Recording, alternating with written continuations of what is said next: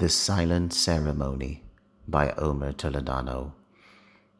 On the Greek island of Rhodes, I looked at the waves crashing down on a pebble beach, the city on my right, the sun and you on my left, the Turkish mountains on the horizon. I looked at the mildly turbulent sea, and then I looked into your eyes and saw the storm within.